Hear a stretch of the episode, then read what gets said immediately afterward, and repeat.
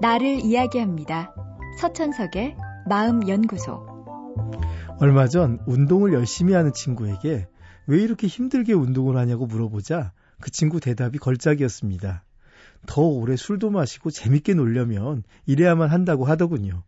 맞는 말입니다. 우린 더 즐겁고 행복하게 살기 위해 운동도 하고 좋은 음식도 먹는 겁니다. 하지만 조심할 부분이 있습니다. 배보다 배꼽이 커서는 안 될 일입니다.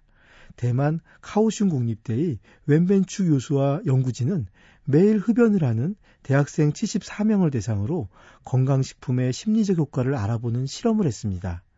연구진은 대학생들에게 아무 효과가 없는 알약을 하나씩 먹도록 했습니다. 그런데 그중 절반에게는 그 약이 비타민 C라고 거짓말을 했습니다. 연구진은 약을 먹인 후 1시간 정도 소요되는 설문지를 작성하게 했는데 이때 자유롭게 흡연을 할 수 있다고 말해 주었습니다. 재미나게도 검사 시간 동안 두 집단은 흡연량에 큰 차이가 있었습니다. 비타민 C라고 알고 알약을 먹은 집단은 그렇지 않은 집단에 비해 담배를 두 배 이상 피웠습니다. 흔히 비타민 C는 흡연의 부작용을 줄일 수 있다고 잘못 알려져 있죠. 그래서인지 비타민 C를 먹었다고 생각한 사람들은 담배를 더 많이 피웠습니다. 연구진은 설문지에 자신이 건강하다고 느끼는지도 물어봤는데 건강하다고 느끼는 사람일수록 피우는 담배 개수가 더 많았습니다. 연구진은 대학생이 아닌 일반인을 대상으로도 연구를 했는데 결과는 같았습니다.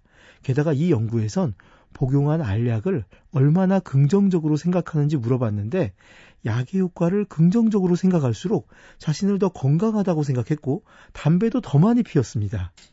건강보조식품을 복용하고 그 효과를 믿으면 믿을수록 사람들은 더 쉽게 건강을 해치는 행동을 하는 경향이 있습니다. 약을 먹어 건강해졌으니 어느 정도 건강에 안 좋은 행동은 해도 된다고 생각하는 거죠. 하지만 안타깝게도 대부분의 건강보조식품들은 효과가 그리 크지 않습니다. 그럼에도 이걸 복용하는 분들이 괜히 가지는 건강 안심증 때문에 건강만 더 해칠 수 있습니다.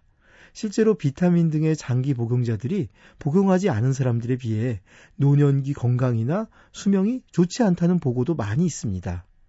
사람이란 좋은 일을 조금 하고 나면 그 효과를 크게 생각해서 오히려 반대 방향으로 가는 경향이 있습니다. 하지만 목표를 이루고 싶다면 가장 중요한 건 한 방향으로 가는 행동의 일관성이란 사실 잊지 말아야겠습니다. 서천석의 마음연구소 지금까지 정신건강의학과 전문의 서천석이었습니다.